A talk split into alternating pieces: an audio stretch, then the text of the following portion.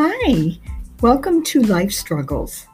On this show, we interview or just chat with people who have mental and physical health issues, addictions, relationship problems, and anything else that life may bring you as a struggle.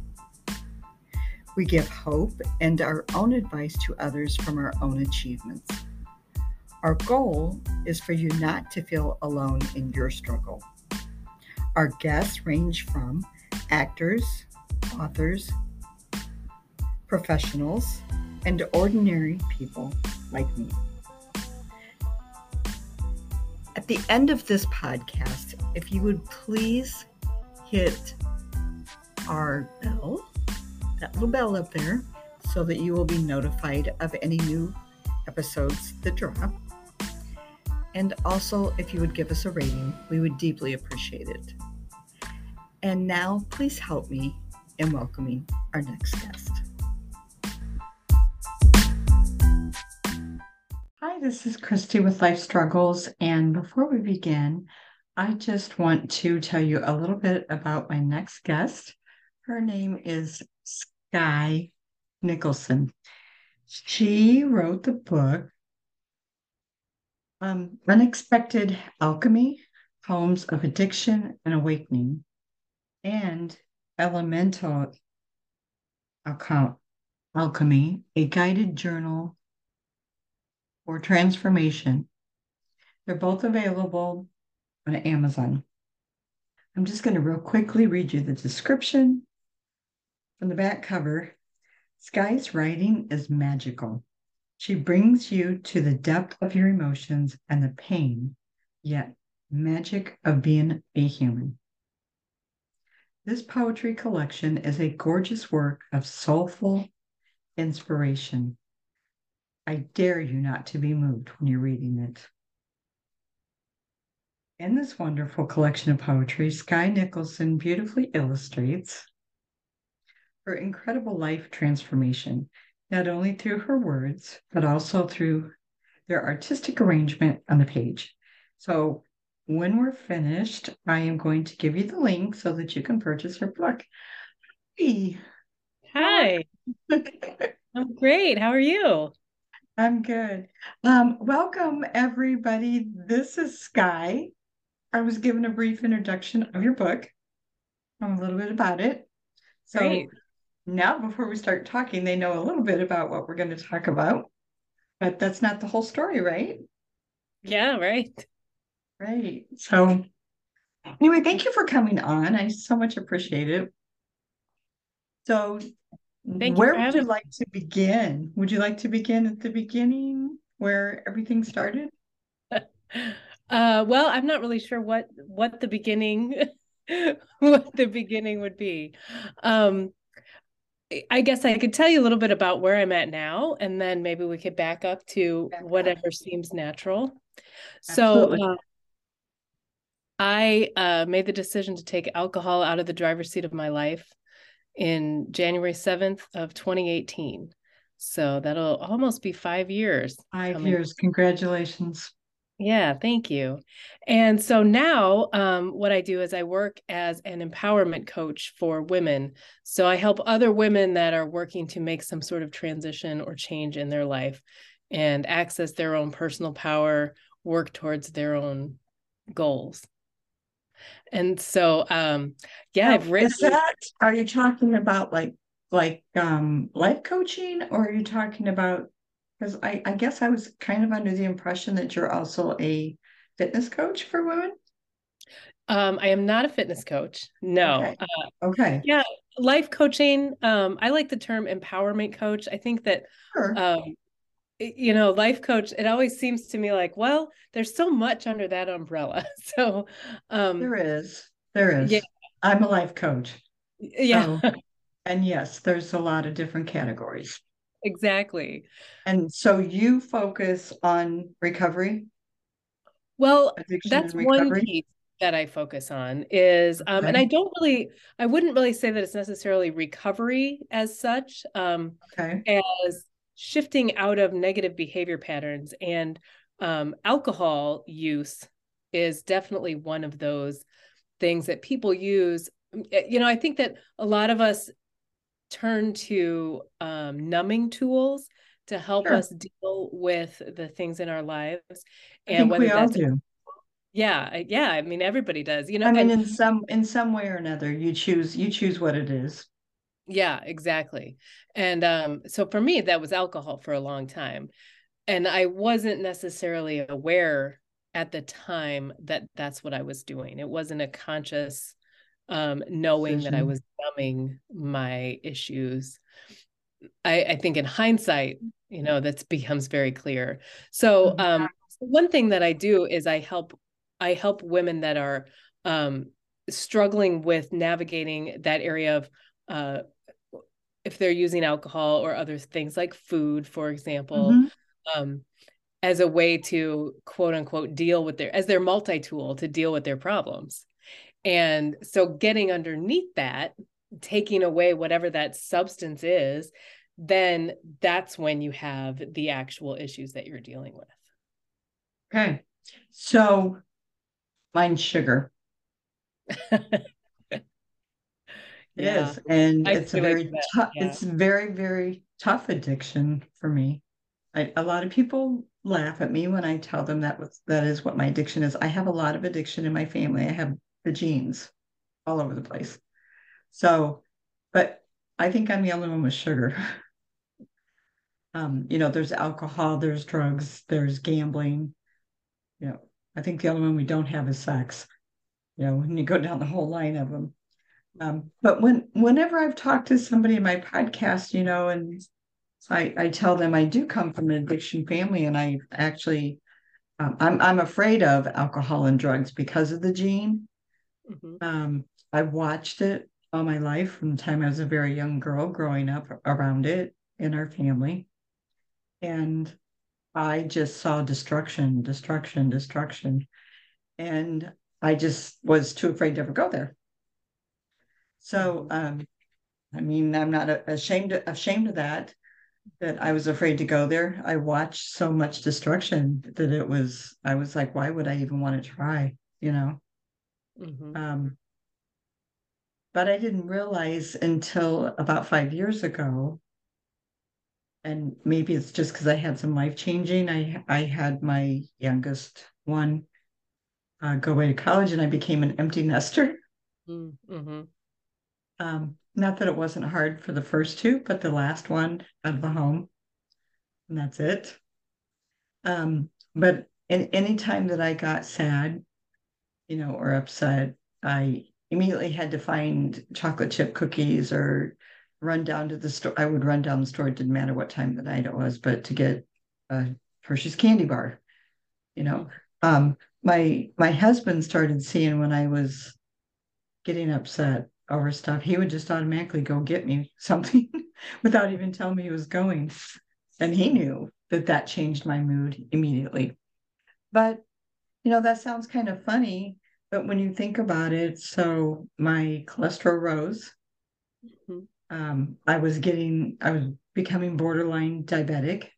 So it was something that was still harming me.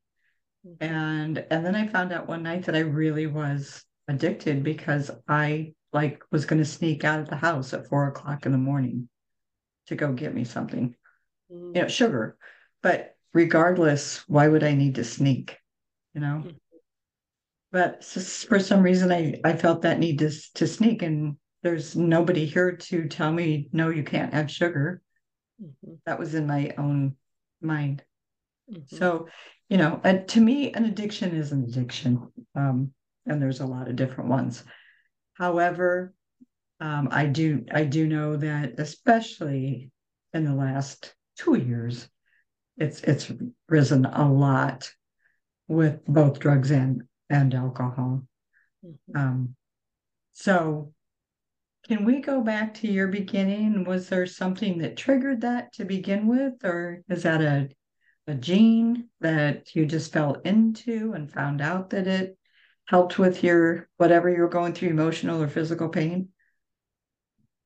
Um, well, you know, uh, when I started, I had my first drink when I was a teenager. And um, you know, it was a curiosity. I was a Okay. kid and Are you um, talking early teenage? Um, you know, there's a lot of people that have been telling me they started at 10 or 11 and I can't I can't even imagine that, but I I hear it all the time. yeah, I was 14 and my friend and I um we opened up her parents' liquor cabinet and tried something. I believe we tried Chambord, which I don't know if you're familiar with alcohol, but it's a very thick um like berry liqueur, not very high in alcohol content. Tastes like raspberry jam. Okay. And um, you know, it was kind of gross. But then you know, it tasted like, yeah, like syrup, you know, it was yucky. Ew. And um, and then I think we made fuzzy navels at one point because my Well, friend I've had, heard of that. yeah, my friend saw her parents making them. And so um, you know, it was just we were just experimenting with alcohol.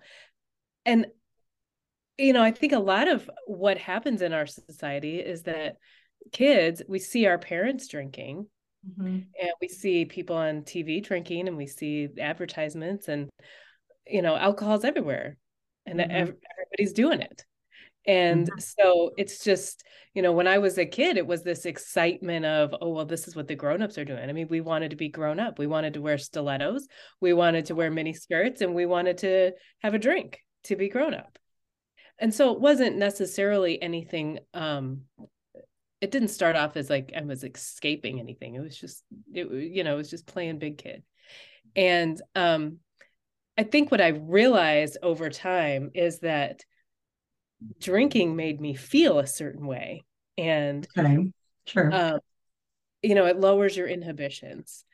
So Absolutely. I've watched that. Yes. yeah, it it numbs you. It takes it takes down all of you know a lot of times we think of people drinking to numb their pain but it also numbs all of that self-doubt and Um, so yeah. when i was a teenager and in, into my early 20s i had a lot of self-doubt.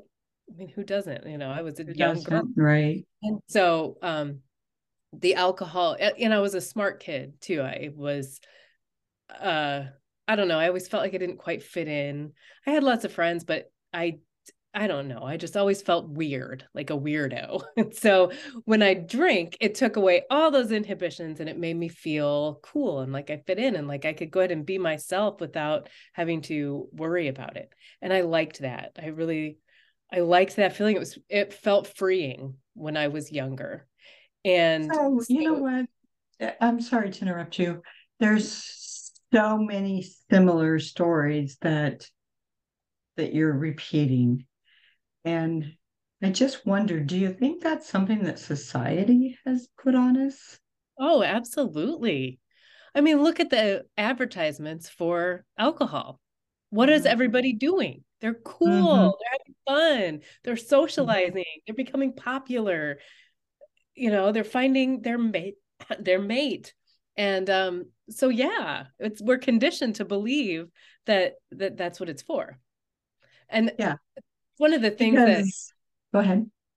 uh, that I work to dismantle in my coaching. So when I talk to people about their beliefs, their underlying beliefs about alcohol and why they feel like they need it in their life, a Mhm. lot of those beliefs come back to those early feelings of um, I need alcohol to be cool. I need alcohol to have fun. Alcohol makes me a better version of myself. And, you know, we believed those things from childhood, even before we've had our first drink, is those become ingrained in our neural pathways. And so, in Mhm. order to break free from the need to have a drink, you know, we've really got to dive back into people's brains and figure out what is it that they really believe that this alcohol is going to do for them. Mhm. And I think you're absolutely right. This that story is a common thread in so many people that end up with over drinking, and even the next step, taking that to you know drugs Mhm. or harder harder substances. Mhm. So I, because I knew the the gene that was in our family and how bad it was. First of all, I made sure that I did not date somebody that drank. Mm-hmm. and I didn't end up marrying anybody that drank because I didn't want it in my house for them to even sneak into it. And then I started teaching them at a very young age about the addiction in the family and what it can do to you. That doesn't mean that it worked, but I did my best. Mm-hmm. Okay. Um, well, I didn't have it in the house for anybody to sneak into and get. Um, and they knew how I felt about it, how much it hurt in my family, the whole, you know, the whole, all the stories. Maybe I might have pushed it a little bit too much because I was so afraid. It was like when they were going into college. Um, my kids were kept very busy all through grade school and high school, and they played sports. And not that that keeps you from doing drugs, but it helped or or alcohol. Um, a lot of your our school in particular, um, our coaches were if I even find out on a weekend that you don't have anything, that you are out somewhere drinking or doing drugs, you're off the team. They just were not going to have their teams represented by boys or girls that that did that because a lot of kids look up to the, the kids in sports. Um, so that helped, except that there was, of course, hiding. I can remember both my sons telling me, you can't even imagine how many are, are going like down by the river, you know, hiding in the in the woods and whatever, you know. So they're just not out driving around and getting in trouble. Or they'll lie and say they're going to somebody's house then it'll be somebody else's and they'll go end up going to a parent's house that allows them to do that mm-hmm. Which that would upset me i can't i mean think about it if you if you had do you have children mm-hmm. okay old and old enough that they would drink if they could no they seven and nine okay so I did have one of the podcasts that was actually seven years old when she her first drunk. Can you imagine that? Mm. I couldn't even imagine it. I'm like, how would you even know about it? Mm-hmm. But she had older siblings that said, Here, try some of this. While mom and dad were outside having a big party of adults and mm-hmm. drinking. Right. Um, no, and, and I'm not against that if somebody doesn't have you know problems with it i don't go around telling people don't drink or whatever but um if it's definitely in your gene um definitely you see a problem within yeah it's your responsibility i feel like to teach start start telling your children when they're old enough to understand teaching them anyway all the things so the bad things that can happen. I'm I'm talking DUIs or what what if you killed somebody driving? I mean, could you live with that? You know what I'm saying? I don't mm-hmm. think they think about those things. You know, it's just, oh, this is gonna this is gonna make me feel cool. But they don't think about the repercussions that come with it And, you know, and I don't even mean those minor things of having hangovers or getting caught by your parents and in trouble. I'm talking about big things that they don't even think would happen. So, in your book of poetry, and, and I think you had a second one, right? Yeah. yeah I just came out with a second book that's a guided journal. Mm-hmm. Okay. So, do you talk about any of those things, or what is it that you actually talk about? Because mine's on, only on order, so I don't have it yet. well, um, it's coming tomorrow. But... Oh, well, that's exciting. Yeah. um, so the first book that I wrote is my personal memoir of transformation as told through poetry. So okay. a lot of uh, you know, there a lot of people that quit drinking or get sober, they write their memoirs, you know, the whole quit lit um genre of books, which I love myself a good memoir about sobriety. But I, when I started writing about it, I realized that it was very difficult for me to write about things in a, you know, first this happened to me, then this happened, then this happened. But um, after the alcohol, like after I was without alcohol for about a year or so, I started to kind of have these old shame stories come up about things in my past that I'd never processed because so, do you mean by somebody else bringing them up or they just came oh, they came up yeah they came up within me so mm-hmm. things that i thought i dealt with 20 years mm-hmm. ago but what i did mm-hmm. was i just drank more and mm-hmm. so in sobriety those things started rising to the surface and saying to me hey you, you know you got to deal with me and process me. And so what i did was i started writing about them and that was my way of processing and healing myself. And um, you know that's I, an amazing I, thing to do because that's when a lot of people relapse. Yeah. So I I, yeah. I really like that that that's what you did and maybe that will be something that you will suggest to somebody yeah well exactly and so i which is where the journal came in so okay. i i um, began writing poetry and poetry eh, for me was a way to take things that were dark and ugly and through words and art because poetry is a form of art you take mm-hmm. something dark and ugly you turn it into something beautiful and so you have this poem that is like it's its own little thing it's a beautiful thing and in that process of writing I it relieved me of the trauma and the stress, and it was it, it my way of processing it, of transforming it. And so the journal that was I it just, also hard though, as you well, were writing yeah, them down. Of course, it was hard. Well, yes, you know, yes, on you mentally. It it was no harder than um living it. It was easier oh, than not. I hear I, you. Let me yeah. say that it was easier than shoving it down. so um yeah. It, it to some people they don't even notice that they're shoving it down. Right. Well, and I don't think I did. I mean, of course I I didn't notice I was shoving it down for so long because I would for just so drown it in vodka again, you know, and and work and all the other things. I mean, I while I was actively drinking, I feel like I'm running all over the place. But while I was actively drinking for 25 years, I was also I was an engineer. I was a high school teacher. I got a master's degree. I was a Fulbright scholar. I traveled to Africa. I did life. I was a professional functioning, functioning alcoholic. Yeah. But I had all of these issues and struggles and things inside and i could i had a really hard time being alone with myself and okay.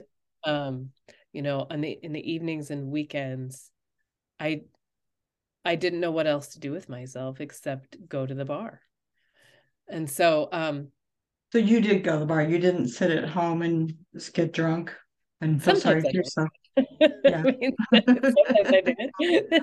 a lot of times I went to the bar.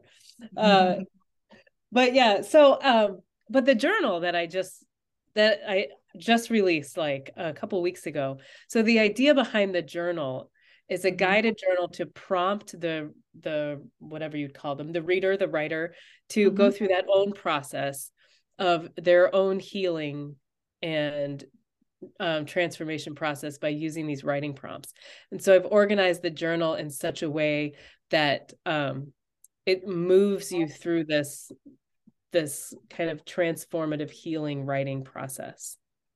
Much the I'm same way that exciting.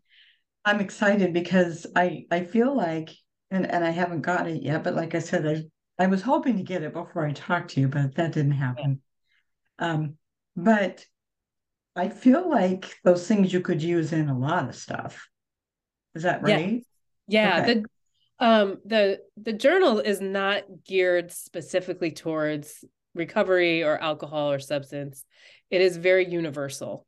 Okay. Um, I think it can be people can use it in any way that they're they're feeling stuck or they're in places of transformation even uh, like you said you know you're a new empty nester and i feel mm-hmm. like especially for women these points in our lives where um you go from not having kids to having your first child and now you're dealing with this baby and your body is no longer yours and you're in this big place of transformation. And then your kids go off to elementary school and now you're moving from like I was a stay-at-home mom so moving from stay-at-home mom to my kids are in school and now what am I going to do? That's a big place of transformation. And then again empty nesting like okay now they're they're off being adults and now you have your adult your own adult life back And what do you do now? Is it a big place? And mine was really bad like that because all my kids were in sports and we were. Oh, constantly yeah. going to all these sports. You know, every weekend our weekends were full. And you know, when we had spring break and all that, we went as a family and we went on vacations and um and all of a sudden, just like that, there wasn't any more games to go to. Yeah. You know, that's even grandma and grandpa said the same thing. They're like, we don't know what to do now on the weekends because yeah. that's what we did. And I'm like, okay, but you know, mine lived with me and ran in the bedroom and woke me up in the morning, you know, and there's none of that. Yeah. It's it's just gone all of a sudden. You're like, where did those 20 years go? Where did those 30 years go? Because I've got three of them. You know, where did it go so fast?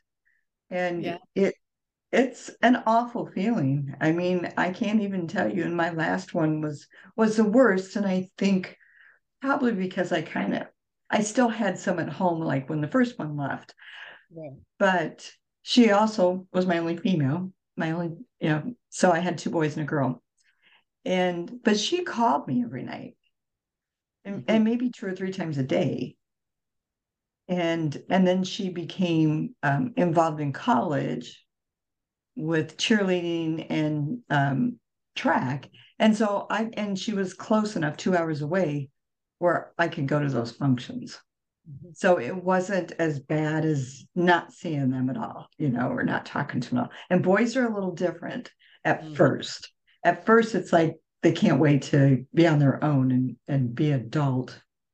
Mm-hmm. You know, it's funny you said this adulting thing because um, my son's girlfriend had posted a cat. She posted a picture of herself.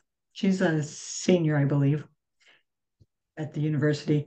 Um, but she had posted a picture of herself and a girlfriend. And she said, um, We had so much fun adulting tonight. So I, I sent a, a private message and I said, So what exactly is adulting?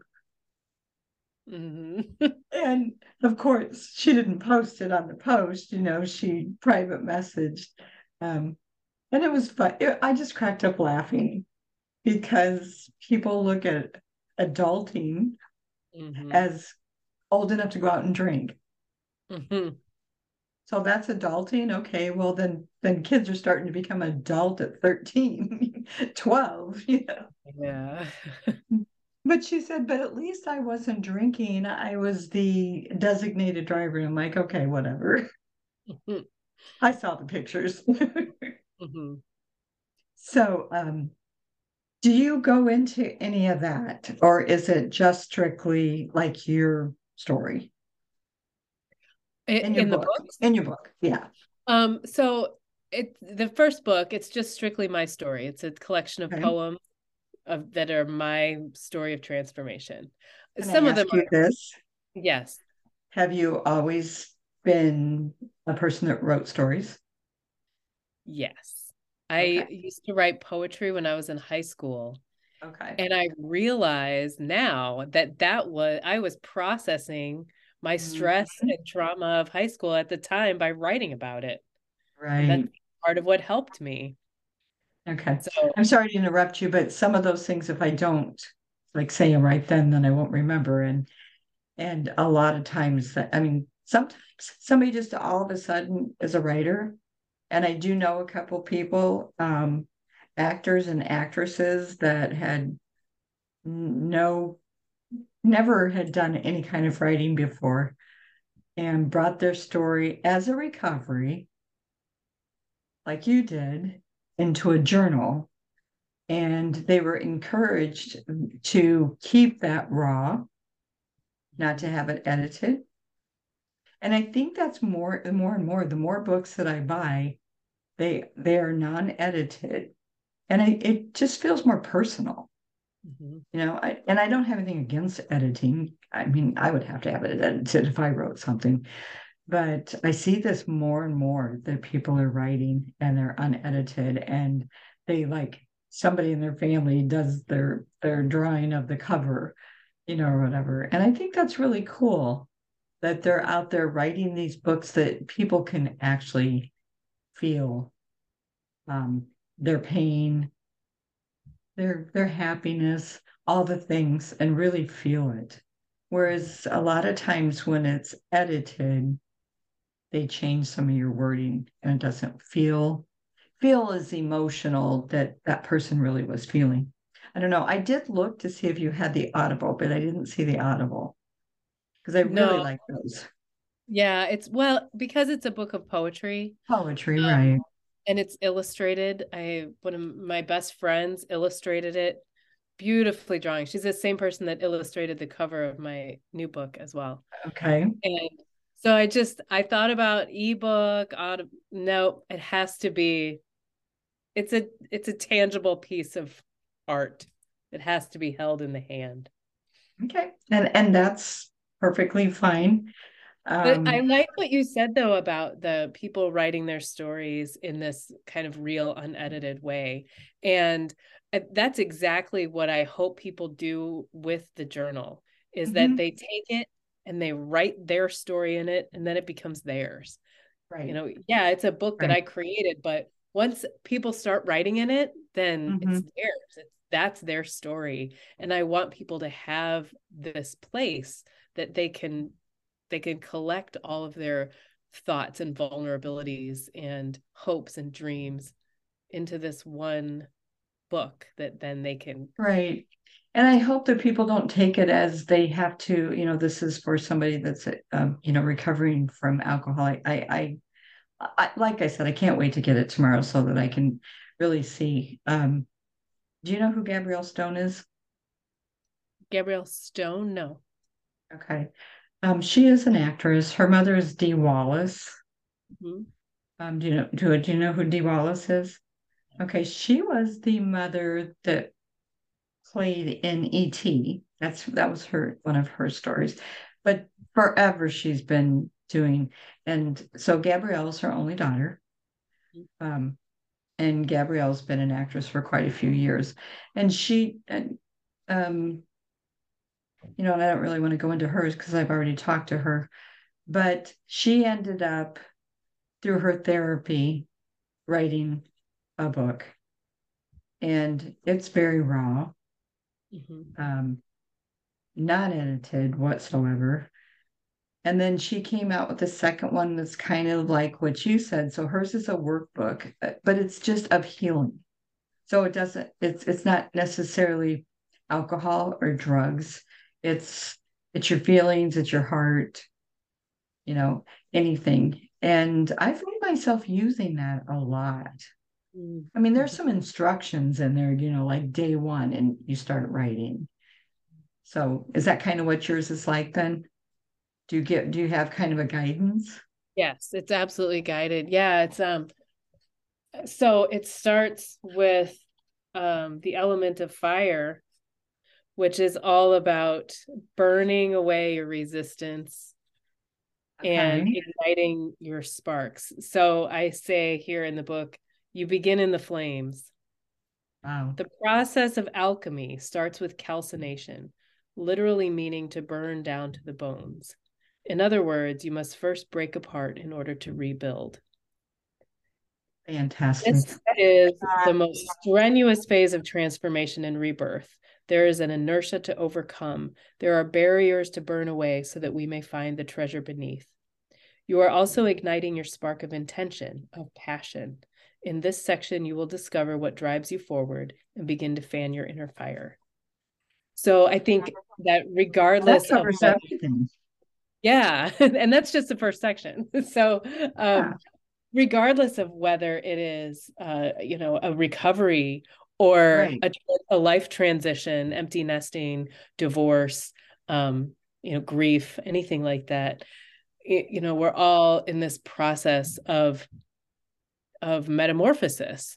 And mm-hmm. so I use the metaphor of the caterpillar turning into the butterfly because when the caterpillar goes into its chrysalis, its body, so it it like sheds off its caterpillar skin right. and then its body literally turns into goo and a cellular soup. It completely just becomes like a blob of sludge in order to then reform and become the butterfly. And I, I think a lot of people you know, you read the very hungry caterpillar to your kids, and it sort of makes it sound like, well, it just goes in this cocoon and it stays there a while, and some wings and grow. comes out, it's a butterfly. Yeah, but no, it has to completely and totally come undone. And right. when you think about in life, whenever you are in a process of your own personal transformation, there is a hit. You know, people in addiction and recovery call it rock bottom, but there in any place in your life, there is if you're moving through growth, you come to this place where you just feel like there is nothing darker than where you are and that the struggle is so overwhelming that you just you're never going to come out of it alive.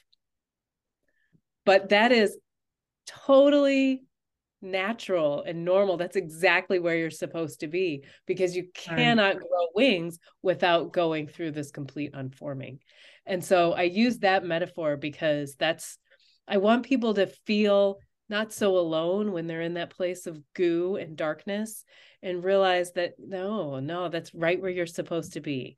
Now, here's some tools to help you as you continue this rebuilding of yourself.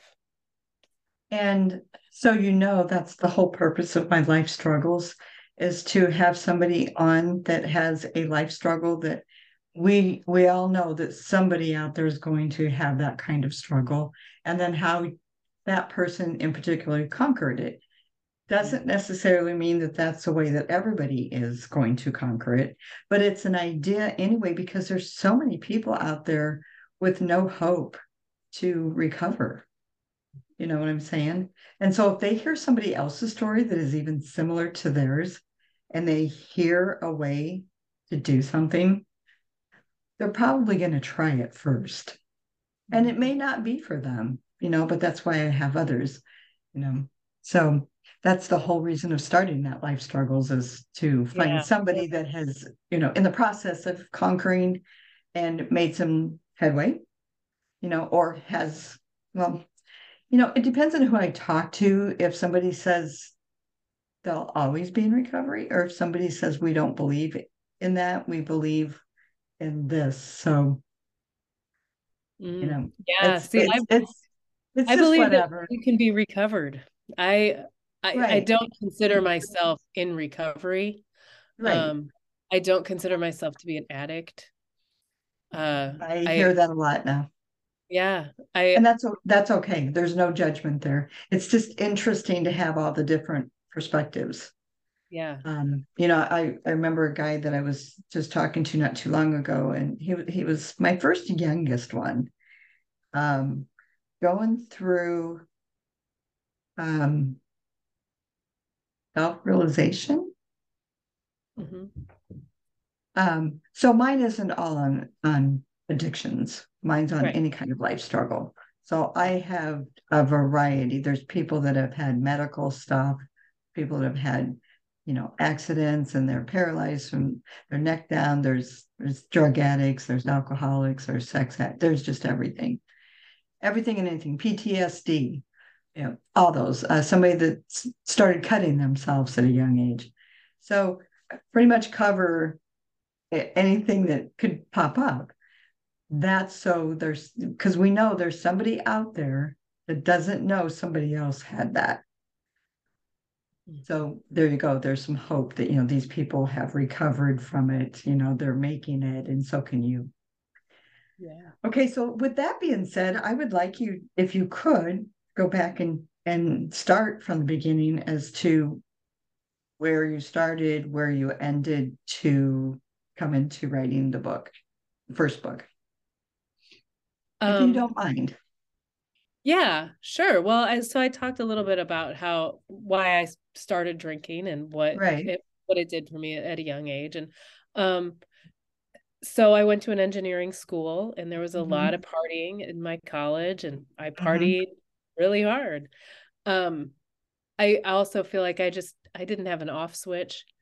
I I really, you know, that feeling of um being able to be something, be a bigger, better version of myself.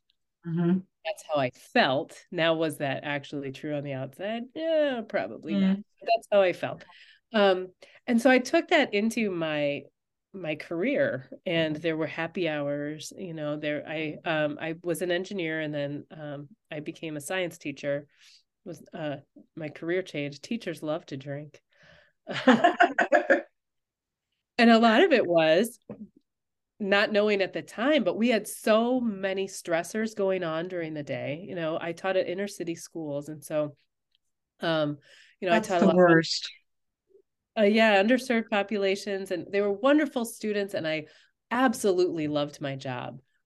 But there was a lot of stressors and secondary traumas that i was taking on and sure. um, i didn't have any tools on how to process that at the time i just i didn't know what to do with it and so Did you feel I, like you needed to fix every child Oh yeah. Um I'm you know, I I've been a fixer for my whole life. I think that's part of what attracted me to that profession. Um the the men that I dated for most of my life were all uh shall and we say to be fixed.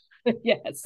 Um and even a lot of my friends, um girlfriends sometimes were ones that just I don't know, they needed me. I felt like they needed me. And so right. I and I think that's a big deal that I mean is a common denominator in mm-hmm. abusers um, because it's too much. It's way too much. You can't, and especially when you start feeling guilty because you weren't able to help them. You know, it, I mean, it just keeps going on. So, uh, yeah. but I I hear that a lot, and I'm guilty of it myself I got my degree in psychology and thought I was going to save the world. Right. Can't be done. Right. Well, what's funny now, I mean, it's, I don't know if it's funny, but um, so as a coach, I am mm-hmm. now helping people. Mm-hmm. So I'm still in a helping profession. But um, but what's so different now is that having that realization in sobriety of the role that I was playing in every single codependent relationship I ever had, this belief that I could somehow fix somebody else, that I could like solve their problems for them. So essentially, me pouring my energy into a black hole and just giving of myself until I was so drained that I had nothing left. Having that realization and then being able to do a lot of those turnarounds and self work on myself to realize uh, how I could stop playing that role in relationships and how to set some of my own boundaries so that when I'm now in coaching relationships, it is no longer a relationship of me trying to fix the other person or give advice to the other person or solve their problems, but rather um, facilitating or guiding them to take their own control and their own power back.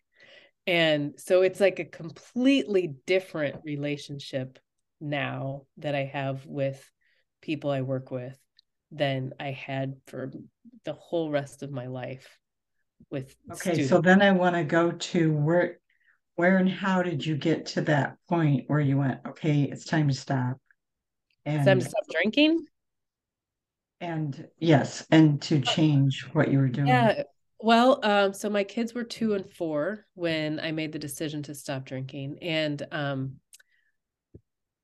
was that you know, your own yes, I made the decision on my own. Um, mm-hmm. So I initially in December I um, of 2017 I saw a video of myself on Facebook at a local bar. I was 41 years old and I was drunk and I was dancing in the bar and I was there on social media and I saw this image of myself and it just for some reason it just had a huge impact on me of wow that is not the woman I want to be and that is not the mom that I want to be to my kids. You know, and I drove home that night. Um and so I had decided that I was going to make some big changes for the new year. I was going to cut way back on drinking. I was only going to have like one drink a night and maybe four if it was a special occasion. So I I had written this all in my journal. It was like my New Year's resolutions.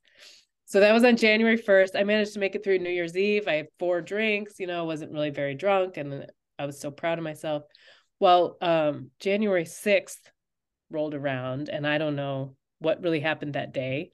It's an unmemorable day, except that that night something bad enough happened that I decided to have more than one drink and then two and maybe three and then maybe a bottle or two of wine and the next morning I woke up totally hungover. Um, I had wet the bed. I my kids were asleep in the other rooms. Um, and that morning I just woke up and realized that I could not control it. That I thought I could control this. I couldn't control it. It had control over me. It was a very, very difficult realization. Um, I think that the most difficult thing that I ever did was admitting that to myself because it was something I knew forever. I knew it. I knew I mm. drank more than I should. I knew mm-hmm. that I probably had a problem. I, you know, I, but I didn't ever want to admit it. If I ever said it out loud to anybody other than myself in the reflection in the mirror, then that would mm-hmm. make it real. So I just like, I ignored it. Right. Mm-hmm. Uh, but that moment, I finally, I finally admitted it to myself. And so, um, the very first thing I did pretty much every morning was look at my phone, check Facebook and you know that kind of business. So I picked up my phone that morning and the very first thing I saw on Facebook was a post from a friend, an old high school friend of mine from long long ago that I hadn't really talked to in years. We used to drink together and his Facebook page said, Hey, I don't normally post these things, but I just wanted to say today marks my five year sobriety anniversary. And I thought, okay, there's the sign. Like, that's the sign that I need. And so before I could talk myself out of it, I sent him a message on Facebook Messenger and I said, Hey, haven't talked to you in a while. Um, I think I might need to quit drinking. I'm terrified. Period. Send. And he messaged me back and um, that is what really helped me. So that was the very first like thing that helped me realize, okay, this is what I'm doing. I'm actually gonna. So, maybe- so you had to first start out by admitting it to yourself, and then to somebody else. Yes, exactly. Saying the words out loud, even if it was just in a text, was yeah, it was like solidifying it. And um, so I had ordered two books off Amazon, and one of them was This Naked Mind by Annie Grace. And that book, I started reading that book that day. And that book um, absolutely helped me completely shifted my mind and the way I thought about alcohol. Um, mm-hmm. That's the program now that I've been trained. I've actually been trained by Annie Grace and her team to be. That's so nice. Program. But yeah, so I did not, I never went to a recovery meeting. Um, AA just didn't uh I don't know, it just didn't resonate with me. Um, and there wasn't any other at the time in my community there wasn't any other kinds of recovery groups that I could find. Okay. And so um what I did do was I started going to yoga. I started meditating. Um I was reading all of these quit lit and self-help books. I was journaling. I started going to women's retreats and like just really diving into my self work mm-hmm. and mm-hmm. Um and then i started writing i started writing a blog so i think what helped me immediately was doing all that work on myself um outside of just the- did somebody i'm sorry did somebody encourage you to write or is that just because you were had already been writing before then you just decided to start writing stuff down no, I I had a friend that encouraged me to write a blog. Okay. And so when I first started writing a blog, I did so under a pseudonym because I was very okay. I was really scared about um just being vulnerable in public. Sure. Sure. Now that pseudonym's long gone and I'm just like full on out there. Of course. Okay, so this this is kind of amazing to me because it sounds like you haven't used any of the programs that were out there. You created your own. And I, yeah. I really like that you were able to do that. Unfortunately, not everybody's going to be able to do that. But with the stuff that you're doing, I think it gives to me anyway, and maybe it's my state of mind, but gives me encouragement and that I could do this myself. Um, but with guidance. I, so did you have somebody to talk to? Um Like, you know, let's say you you said five years. You're five years. You've been sober, right? just about, yeah. Okay, so close to five years. Have you have you had those times when you when you did drink during those five years and then you went back to not drinking again? Yes. So I haven't, it hasn't been five years since alcohol's crossed my lips. It's been five years. I count that date as the day I decided to change my life And that's and that's that's I think the new way to do it. Yeah. Because, Because everything after that date was part of that journey to rediscover. right. And And- so many the old ways were okay, now you've relapsed, so you start over. And I Yeah, don't think I- that's good. Oh, I, I hated that idea because I thought, Mhm. um, well, you know, I actually took three months after I, three months after that date, I decided to change my life. I took a um, purposeful break from sobriety for one night because I went to visit an old college friend. So I Mhm. told her I was like, I'm sober, but I'm going to take a break from sobriety just for this one night. So, like, and, and I did. And we went out. I had vodka tonics. I even bought a pack of cigarettes. It was like all out. Woke up Funny how day. smoking goes with drinking. Yeah, yeah, I felt horrible. Horrible. And it took me a week to get back to where I had been after three months of not drinking. But I had people ask me, Oh, so what's your new sobriety date then? Your new sobriety date. I was like, What do you mean new sobriety date? Like, it's January 7th. like it's the day I decided to, to quit. Like this was just a you know, this was just a trial period to see if I was really making the right decision. And yeah, I was. That drinking, that sucked. I don't want to do that anymore. So, like, it was just part of the journey. There was no shame around, oh, I fell off the wagon and I did this. I mean, I That's felt the old really saying. I fell off the wagon. Yeah, I felt horrible physically. Like it knocked me down. And but what it also did was gave me this new resolve to just be like, well, okay. Yeah, I guess I had to try that one more time to really see that I am done with it. And so I tell people that my clients all the time, you know, when people um Annie Grace has a term that she uses called data points. So when you've decided that you're going to quit drinking, but then you have a drink, she calls that a data point, which I Okay. love as a Mhm. scientist because if it's data, that means that you are obligated to investigate it. Right. So Right. you have to look at that and be like, okay, what caused me to drink? How did I feel about it? You know, what happened? And investigate it and break it down and use that as information and tools to help you in your process of letting go of it. Because I think that idea that that you can just one day wake up and be like, I'm never going to drink again, and then you never drink again. Like if that's if that's you, great, good for you. Congratulations, that's awesome. But a lot of people that doesn't work. And so, you know, you wake up one day and you say, I'm never going to drink again. And then you fall flat on your face time and time and time again until at one point, you know, maybe you don't Mhm. even realize that that's the last time you're going to fall on your face, but then it is. And, and then like, I don't even think about it anymore. I don't, I don't really have triggers or cravings. It's just, it's a non issue to me. I'm not concerned that somebody's going to invite me out to a bar and then like the smell of the drinks are going to make me salivate. And like, it's just, I just, I'm not there. I don't have the same relationship with alcohol that I used to. Mhm. But there are a lot of people that certain conditions or situations or people that they're with can trigger those Yeah. things. And so I I hope that people understand that some of it is part of a personality too. I Um, well, sure. I mean, I, I think it's part of personality and circumstance and all that, but I also truly believe that everybody can get to the place where it's a non-issue. I believe I think that. so too. I I believe think that. so too. If but you have the the problem is getting them to believe that. Well, yeah, I mean that's the whole thing is it's all That's the about changing thing. your neural Right. pathways and your beliefs in in your brain. If you believe that you will always be triggered, guess what? You'll always be You'll always be triggered. triggered. you Yeah.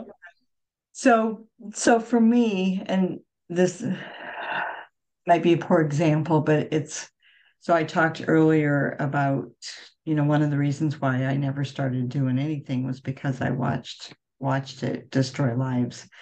Um, but I don't know that I mentioned that I was actually afraid of it, but it, it's not that I was afraid of becoming, it was afraid of when I watched uh, my sister or my brother or my dad or my aunt or my uncle going through this, what I saw was something controlling them. Mm-hmm. And I don't like the feeling of not having control of myself. Or some people that that, that in, inhibited, how do you say it? In uninhibited when they yeah. come. Yeah. yeah. So so here's what happened. My mother was uh, dying of lung cancer. And one of her last words to me was, please don't smoke. Mm. Okay. I was never a go out and buy your cigarettes type smoker. I was a social smoker. Only it was with a couple of friends that would like come over to sit outside on the porch and just visit, and they smoked. And and so I would. Um, but I like I watched people, you know, that worked in the office with me, and it didn't matter how cold it was or how much it was raining or whatever, you know, they had to get out there and take that cigarette break every hour. And then asked me to go, and I'm like, I don't need, I don't need to have one because I was what they call a social smoker. So it was only under those circumstances. So then to me, that meant I didn't have an addiction to smoking. Mm-hmm. When my mom asked me not to, I promised her that I wouldn't. And so what I knew in my mind was okay, the first thing I need to do then is to talk to those people that come over to visit and tell them that I'm going to have to take a break from that for a while while I figure this out, right? So, three months, three months, I didn't have anybody come over. I didn't, the people, I had two people that were calling me that would sit there and smoke, and I could hear them smoking. So, I would go borrow a cigarette from the neighborhood. And uh, that was ridiculous. You know, I felt like crap. Like I got I got these headaches, just like a hangover. Because what I do is I'd like smoke and smoke and smoke over on the phone all at once. Instead of like somebody that, you know, has one an hour or whatever, right? Anyway, um, so I took myself out of the situation. And and that to me was just the only way that I was going to be able to do it. Three months. Now those those several people were mad at me for doing that. They they felt like I was punishing them. But that's not what I was trying to do. I was trying to um, solve my problem, my issue, my way, and keep a promise to my mom. Some people would say, you know, well, is that doing it for yourself or for your mom? Well, I think I was doing it for both. But regardless, so went through all that, didn't smoke, whatever. Uh, seven months later, again, in the middle of the night, I woke up and I wanted a cigarette. Never had that before. Well, I wasn't talking to anybody or anything. And when you hear this, again, I'm an adult. I can make that decision. I, I was it wasn't something that was causing problems in my life or anything like that. Um, but I snuck out of the house very quietly. This is bad. I went to my car. I I had this feeling that if I start, started it, I would wake people up. So I put it neutral and I pushed it down our driveway. And I got it in. That's crazy, isn't it? And I got it into the street. And I started to get in the car and I went, What am I doing? Like, I don't need this. But to think that I had to hide it, there was nobody to hide it from. My my husband didn't care one way or the other. That was my decision. My kids never knew I did. You know, I didn't smoke in front of them. I went, no, absolutely not. I am not going down there. I'm not letting this thing control me. And I started it up and I pulled back in the driveway, shut it off, and came in the house, and I never had it again now, and that's been 30 years or so. But here's the thing when I was talking to a doctor who specializes in these addictions and stuff, so I was telling him about that, and I said, I just, I don't know what happened when it was just like out of the blue. And he's so, and I believe this. Some people may not. I believe this. He said, You could have been watching a movie before you went to sleep and somebody was smoking on there. And that, you know, the, the last thing that you're seeing or thinking about before you go to sleep can make a trigger. Um, or he, you know, he said so, something like that, or having a dream where, you know, thinking back about a friend and you're sitting there talking and at that. I said, maybe. I mean, I don't, I don't remember the dream, so I can't say if that's true or not, if that's what happened. But it really gave me a different look on things that could trigger things. Mm-hmm. And I do look for those. So so I can stop them before I get out in the driveway and push my car down it. I haven't done it in years. But you know, that I know that's not a big deal, but to me it was a big deal because I really realized that I was doing something that I hiding something even that I really didn't need to. But I yeah. you know, so it was a problem. It was obviously a problem. So that that helped me. Yeah, and I think when we realize um, that it's we can take our power back from the substance that it's entirely possible that doesn't mean it's easy oh god no. doesn't mean it's easy but that it is possible and once you have i think once you start cultivating this awareness of wow i was just controlled by my thoughts about this this addictive substance i just right. i did this thing that i told myself i wasn't going to do because mm-hmm. i allowed this this my own thoughts about this addictive substance to, to control me. Once you have awareness of that then it's like you're seeing it happen and now you've got space to choose whether or not you it's going to happen the next time. And you know it's just i mean i don't want it to sound easy like that oh i just need to choose. It's a very i think it's a very challenging, challenging. And, um, conversation that you have to have with yourself. Mm-hmm. Mm-hmm. And and and I guess that's where you know I'm leading up to because I know there's a lot of people that can't even have that conversation with themselves or don't want to. You know, they need to, but they don't want to. So a lot of times they have to go all the way down that rabbit hole. Yeah. And and either somebody else has to pull them out and make them get it. Sometimes it's a person, sometimes it's that person that just realizes, okay, I have absolutely nothing left. I've lost everything, you know. So all of us have different different things. You make it sound like it was easy for you, and I don't think it was. Um, I don't think it. Am I right? It wasn't easy. Yeah, I, it wasn't easy. It wasn't easy. Um, I think at that point in my life, the decision became clearer. Easy is not the right word but the the what i had to do for my own life and for my children became clearer. And so in that way i guess making that decision was easy if that makes sense. And yes it does. And the, you know the way that you brought your children into that i like that because i have a very special friend that absolutely stopped for her child. And a lot of people say you don't, you can't stop for somebody else. You have to do it for yourself. But she was in recovery because she was forced into recovery by her parents who had picked up her three year old son who she forgot to pick up because she was drinking. Okay. And you can't do that anymore. You can't force people anymore. I don't I don't know where you live or what state you're in, but around here, nobody can make a choice for you. You know, you you can't be forced into it unless it's court ordered. You know, if you had a bunch of DUIs or a bunch of drug bust or whatever.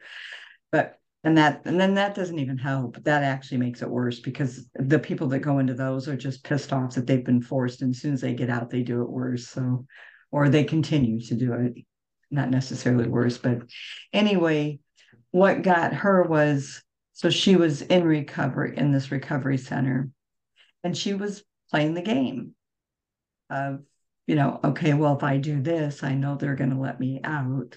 So this is all I have to do.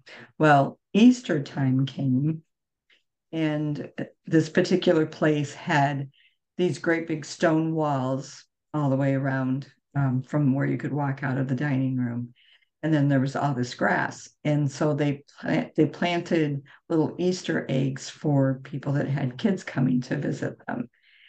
And so her mom and dad had brought her son and he was running around this cute little thing with his basket picking up easter eggs.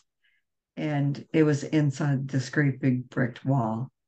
And she, that's all it took. She looked at that and she said i owe him more than that I am not ever going to do this again. And she hasn't. However, she's she's had lots and lots of trauma in between. She's had a lot of death in the family. She's had, you know, her son's friend drowning while she had him on a vacation with him. A lot of traumatic things that could have pushed her into drinking. But here's this little boy that at three years old, she looked at and said, No, can't do that to him. But what's the neatest thing is at eight years old, at eight years old, he asked his mom if he could have a birthday party at the house. And she said, Sure. And he said, I can't wait to tell them that, that you've been sober for five years. And she said, It made me happy, but yet it saddened me that this eight year old was so excited that he was going to tell his friends, My mom's been sober for five years, when some of them might not even know what that meant. Um, and that just kept her going. And today, this day, those two are like this. And they support each other in, in absolutely everything. So he did save her, not knowingly at the time, but her using him as this is this is who I'm doing it for helped her. So when people say you have to do it for yourself, not not for somebody else, I still believe she she started out by doing some, you know, for somebody else. But of course it ended up being for her too. Mm-hmm. Just wondered what your thoughts were on that. Yeah, I think, you know, especially when you think about your own children, there's a very uh it's a very muddled area between what is really doing it for them and for yourself i mean mm-hmm. you know you're a mother you know that that doing something for your child is like doing something for yourself doing something for yourself your and child versa. your own heart like walking around inside another human so so and vice versa you know doing something for yourself because we do i mean all of us know that we have to take care of ourselves first before we can take care of somebody else. Yeah. or people should know that anyway. Right. Um so yeah it works both ways. Okay so like i said you made it sound easy and i know it wasn't. I i hope that people can take out of this how strong you are, because I believe that you're really strong. Um, and I believe there was probably, and you can correct me if I'm wrong, but um, you're you're very intelligent. I don't know anything about your childhood or anything like that, and it doesn't have to come from your childhood. So many people say it does. You know, they had some kind of trauma. It doesn't have to come from some kind of trauma. It, it can be simply your own, nothing to do with your parents and you just didn't feel like you fit in with somebody, you know, or you could be overweight and not even bullied, but you see it yourself. And that's, you know, there's a lot of reasons that people can give for what happened. It's not always a childhood trauma. They like to say something like that a lot of times. But to me, that's putting blame on when once we're an adult, that's when we have to accept what we're doing and forgive ourselves. That's the other thing. So the the last person i was talking to was you know talking about the 12 step program only theirs is a little different. They made one up. Um but I, I said you know i think i've only seen it a couple times. So i like looked it up. I googled it. And I said, you know, there's nothing in there that says you need to forgive yourself. And I think that's so important. Like I would be like up number one there because when you're yeah. not, you know, if you're not forgiving yourself, you're going to be doing it all over again to cover up that pain. Yeah, shame is one of the biggest barriers to change yeah. Yeah. Yeah, so I'm like, I'm, I think I'm going to get a hold of AA and tell them they need to add that stuff in there. why would it not say to forgive yourself? Yeah, I don't know. I don't know. Is, I don't know much strange? about stuff, but I I do know that forgiving yourself is one thing that I work on with people a lot, and with myself on a daily basis. I feel like, uh, you know, I'm always doing something. I'm a parent of a nine year old boy, and I'm always doing something wrong, and I need to forgive myself for. So yeah. Yeah. Well, kids don't come with a book, do they? No, it's the hardest job ever. It is the hardest job ever. And I don't know how you feel about it, but I have told my kids that are adults now, but I have told them until the day I die, I'm still your mother. Yeah. And I will still tell you the truth. I will still tell you when I think you're wrong. When you need to change things, doesn't mean they're going to do it, but you're always my job until I die and they've had to accept that. they don't, like I said, they don't have to listen to me, you know. Right. And but uh, at least I feel like I've said something, you know, to put it maybe in their mind. I still feel like I'm doing my duty as a mother. Yeah. Oh yeah. So, okay. Um, so you you went ahead and you wrote a book and then you wrote a second book. Now, why did you decide to write the second book? Well, the second book is the journal. So that's the one that um right. is yeah, is meant to be a guide for others. But to, did you make yourself one? Is that where that came from? Um uh, not necessarily that I made myself one, but I what I I used kind of the same pathway that I took when I was writing. So I started by writing a lot of the darkness and the the shame and the the processing of the old things so that the fire the burning away. And then um you know started being able to just be more vocal about speaking my truth and finding my voice. And then um, the third so that's air. And then the third stage is water. So coming to life like blossoming finding finding what really makes you flow and mm-hmm. who you are your identity. And then the fourth stage is earth, which is a grounding and a stability and an arrival in, you know, just this sense of self rooting down in order to grow up, grow your wings upward. So I, I feel like some of that comes from meditation. Is that where you got some of that? I remember you saying that you did some meditation, and those are some of the things that are brought up in meditation. Oh yeah. Yeah, meditation and yoga. I have a really um strong yoga practice. So that... when you say yoga, because I'm a yoga instructor, are you talking about yoga meditation or strengthening and toning and like deep breathing relaxation? Both. Both. Okay. I feel okay. I when I I feel like when I do yoga, it oftentimes it helps me move through writer's block. It helps I get some of my best inspirations after yoga practice. I think everybody should do yoga. I, yeah. I really do. It's it's an amazing and I, you know, it's funny because like I said, I teach it and women come in and they think that um, this is this is going to be easy. right. Right. They don't realize all those muscles they don't use that are so weak. Um, but I take it, you know, at their pace. Um, I do private individual. So I have a private gym at my boutique that I have, and I just do individual. I don't do classes. I do individual one on one. And that way I can go their pace.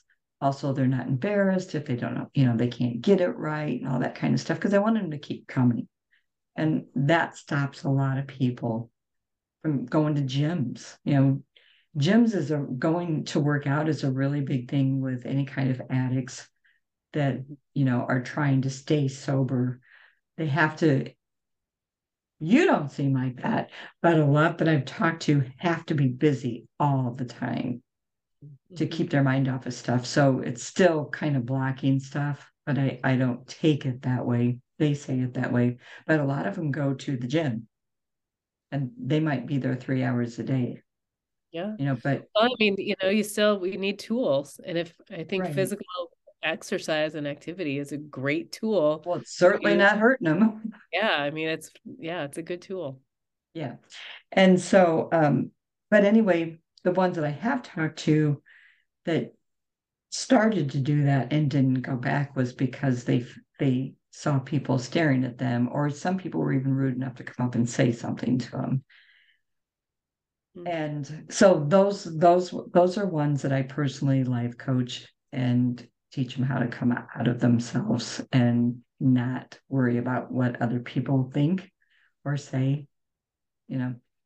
Um, but anyway, so yeah, the women that I have taught, I do start at at the very beginning, and I I don't change them until I see that their body is ready. So we might do the same three or four poses, exercises for you know a month. And then I'm like, okay, you're ready now. You're strong enough to pull yourself up and blah, blah, blah. And so I don't do like brain meditation. I just do like the deep breathing relaxation like before and afterwards and and also during. You know, to to it's it's a matter of your core and and how you're breathing. Um, I was told by one lady came into their into my boutique and said, so she goes to my church. She said, So I heard you doing yoga. Real snotty. And I said, Yeah. Did you know you're sinning? No. How am I sinning? Mm. Um, long story short, she went to our minister of the church and told him that I was sinning, that I was teaching yoga. And uh, so he called me. We had a we had a discussion about it, and he said, "Are you praying to Buddha?" I said, "No, no." Um, but if somebody's Buddhism, that's their business. I don't teach it. That's not, you know, but no, no, I was doing deep breathing. Um, I do not, I don't even think it's legal anymore to, if you're teaching to bring up religion at all. So we don't, we're not praying, you know, we're deep breathing and I'll tell them, you know, like at the end, lay down, I want you to look up at the ceiling and clear your mind of everything that went on today and just lay there in that, in nothing. That's not praying. You know, that's just getting rid of all the junk that was in there all day. And that's good for your mind. So, Yes, it is. um, so I was just curious, is that like the type of yoga that you do? Do you do both? yeah. Yeah, I mean it's, you know, I think yoga is just it's very personal. Mhm. Very personal. That it's it's between the practitioner and their own breath. I'll tell you what, I just have never found anything that I like better. Yeah. And and that you get so much more value out of. Mhm. Um, Yeah. and then people don't think there's any cardio in there either until you get farther along down the road, and then they're like, "Man, that was really hard." Yeah. Yeah, yeah, it it can be, but you know, that that also gives us strength both mentally and physically. So, okay, so do so. Here's what I'm going to ask you for the end. First of all, what has been your biggest life struggle? Um, my biggest life struggle. I think my well, I'll give you the the real answer, I guess. My biggest life struggle is figuring out how to be a parent. It really is. It really is. I think that um, as hard as making the decision to quit drinking was, or as hard as going through that process, Mhm. um, even harder is dealing with the challenges of of the and the responsibility of raising these little humans It's a big without yeah without like there's no numbing tools you know there's no numbing there's no drinking it away there's no mommy wine juice. It's just it's me and you know my own brain figuring this stuff out. And so that i think is is the biggest struggle is realizing you you know you really have to do this all on your own without there's no magic juice that's going to take it away so until, and I agree, that's that's probably mine. Although I didn't think about that for a really long time. But the, you know, each child is different.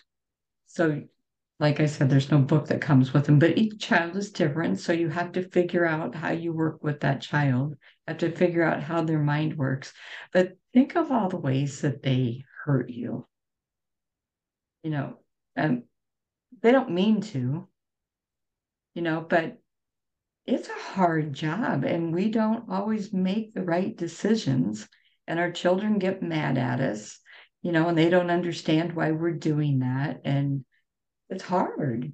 It's it's hard to watch them mad at you when you know that you're trying to do the right thing for them. Yeah, we could do a whole nother hour long. We could. so, but I the mean, thing I, about it is, I want to say this though, because uh-huh. while that is the biggest life struggle, it's also okay. the biggest joy. Joy. Yeah. And I think that that right there is the beauty of the dichotomy of life. And that's what I was maybe missing with the excessive alcohol drinking for all those years is that that you can hold both of those things in your hand at the same time the biggest struggle and the biggest joy. And like in that it Which just one? fills yeah. your heart up so much. So you know what i didn't ask? That's so how many years of drinking did you have? Um like when I'll it was say, a big problem. Well i drank for 25 years. I drank for 25 years there were times okay. when it was a bigger problem than others okay there were there was a time in my 20s where it was a way bigger problem and then there was a time in my 30s when i was you know pregnant and stuff where it wasn't as big of a problem so okay yeah. okay so then wow that's a tough one to come up because my last question then is what advice would you give to other people because that's what we're about is to conquer whatever struggle they're going through um, well, I what I do have some advice that's kind of specific to to mm-hmm. alcohol, but maybe you could apply it to anything. Okay. That um, to stop asking the question of do I have a problem? Do I have a drinking problem? And mm-hmm. start asking the question of is what I'm doing, let's say alcohol, is it mm-hmm. adding to my life or is it making my life more challenging? Mm-hmm. That's a good one because if we can really take an honest look at the things that we're doing and decide if they're helping us be better people or if they're getting in the way then that's where we can really know what we need to start looking at and what we need to change okay so here's a tough one for you because you have that mindset already of perfecting yourself getting better yourself whatever. But what about these people that don't have that kind of mindset? How do we get them to understand that they're not alone that there is a way out of that rabbit hole or situation that they're in? Do you have any suggestions for that? Well i think everybody's got that flickering inside of them that flickering of hope that there is something better. Um, i think that you you know sometimes it's really hard to see it. It's really hard right. to believe it but that flickering of of hope is in there. And um you know i i i think that writing journaling is a really great place to start. And you know finding someone to talk to whether it's you know a sponsor or whether it's someone at a church or a coach or a therapist or a friend that you can trust or whatever but finding someone to talk to I'm glad you said that because I've had several people say to me, well, I quit, I quit going to a counselor, I quit going to a, a sponsor, blah, blah, blah, because they just weren't working for me. I'm like, okay, so, but you don't stop because not everybody is the right person for us. Even a friend. I, you know, I have, I teach this to my kids too. You can have a lot of people that you know, but you really only need two really good friends, or maybe even one really good friend that you know that will tell you the truth, that you can count on no matter what. And I don't mean taking advantage of them or anything, but you know, um, but find that person, and it might not be your friend. You know, it might not be them that understands what you're going through, but there's always somebody. You just have to keep searching mm-hmm. until you find that right person. And for some, it might be somebody that they don't know at all, but they just somehow click and they feel like they can share everything without being judged. But don't stop. Don't stop. And then I wanted to know, do you do you know that the federal government gave out a now they there's a 988 number that anybody can call and it's a free call. Yeah, yeah. Yes. Yeah. So I want to reiterate that just to the people that are listening. I try to on every one of them because I don't know that they they understand how it works. So for instance, what whatever uh, state you're from or county or whatever. And if you've lived there all your life, you've probably had the same cell phone number. But a lot of times people leave, you know, move, and they still have that same cell phone number that they started out with. When you call 988, which is the number, um, it goes by your area code to what state it connects it to. So, just so everybody knows, one of the first things they'll ask you because of that number not changing is what state are you calling from? Even though they're told you're going to get somebody right away from your state, if, like I said, if it's a wrong area code from where you're at, or you could be on vacation, you could be visiting, whatever, and you need the help. So you have to say what state you're in. Um, but it's it's a wonderful thing that they've come out, and it is a free call. Yeah, yeah, that is great. Yeah. Okay, so let's let's just for for the ending tell people where they can get your book, which I already know, but go ahead and tell them where they can get and if do you answer any questions if somebody wants to get a hold of you? Yeah, sure. So first of all, um, my book is called Elemental Alchemy, a mm-hmm. journal, a guided journal for transformation, and it's available on Amazon. So if you search Elemental Alchemy Journal, it will pop right up. It's got butterflies on the cover. Um, and I can be reached. Um, my website is soulstruthcoaching.com. And I can be reached at sky at Souls Truth Coaching or through my website. So if anyone has any questions or uh, wants to contact me about coaching or the journal or the Annie Grace programs or anything like that, um, they can find me there. I'm also on Facebook, Souls Truth Coaching, and Instagram. Okay, so the whole thing. I mean, like if you just looked up Souls Truth, would it come up, or do you need to put the whole thing? Coaching, Souls Truth Coaching. Okay. Mm-hmm. Okay. Okay. All right. Well, thank you so much for coming on. I'm I'm yeah, so excited to get the book tomorrow. Because I yeah, I'm really curious what you I think looked. about it. um I like I read like everybody that I interview, I like to read their books so that I know that person better. So usually I try to get them read before I do it, but ran out of time this time. Anyway, um, I appreciate you so much coming on. I think you have a lot of valuable information for people. I encourage everybody to get her book, um, both of her books, but the second one to me sounds like it's more of a help to them to help through their recovery. The first one to understand where you're coming from. Is that is that kind of what you're thinking? Yeah, the journal, Elemental Alchemy Journal, is definitely um, something that people can use for their own. Work, self work. So yeah. when you're when you're coaching somebody, do you tell them to get the journal? Well, the like, journal just came out a couple weeks ago, so uh, yeah, I probably I will now. It on there right away. Yeah. Okay. Yeah, well, October 27th, I think, is when it became live. Yeah. So are is that what you're starting to tell people though when you're coaching them is to make sure they get that journal? Oh yeah, absolutely. Mm-hmm. Okay. So before then, what did you use? Just write stuff down? Yeah. Yeah. Okay. Just, All right. Okay, well, I'm super excited and thank you for coming on and for giving me your time and for helping so many people out there. Appreciate yeah, it. well, thank you. I appreciate you having this podcast and I hope it helps a lot of people. And that's another wrap. You know, it just amazes me every time I have somebody new on. I just feel so blessed that I am able to do this and reach out to so many people with all of the life struggles. Please help us by supporting us, by taking this episode and all the other episodes that you've listened to.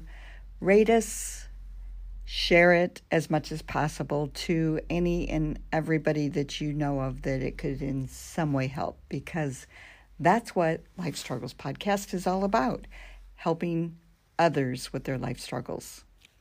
See you next time.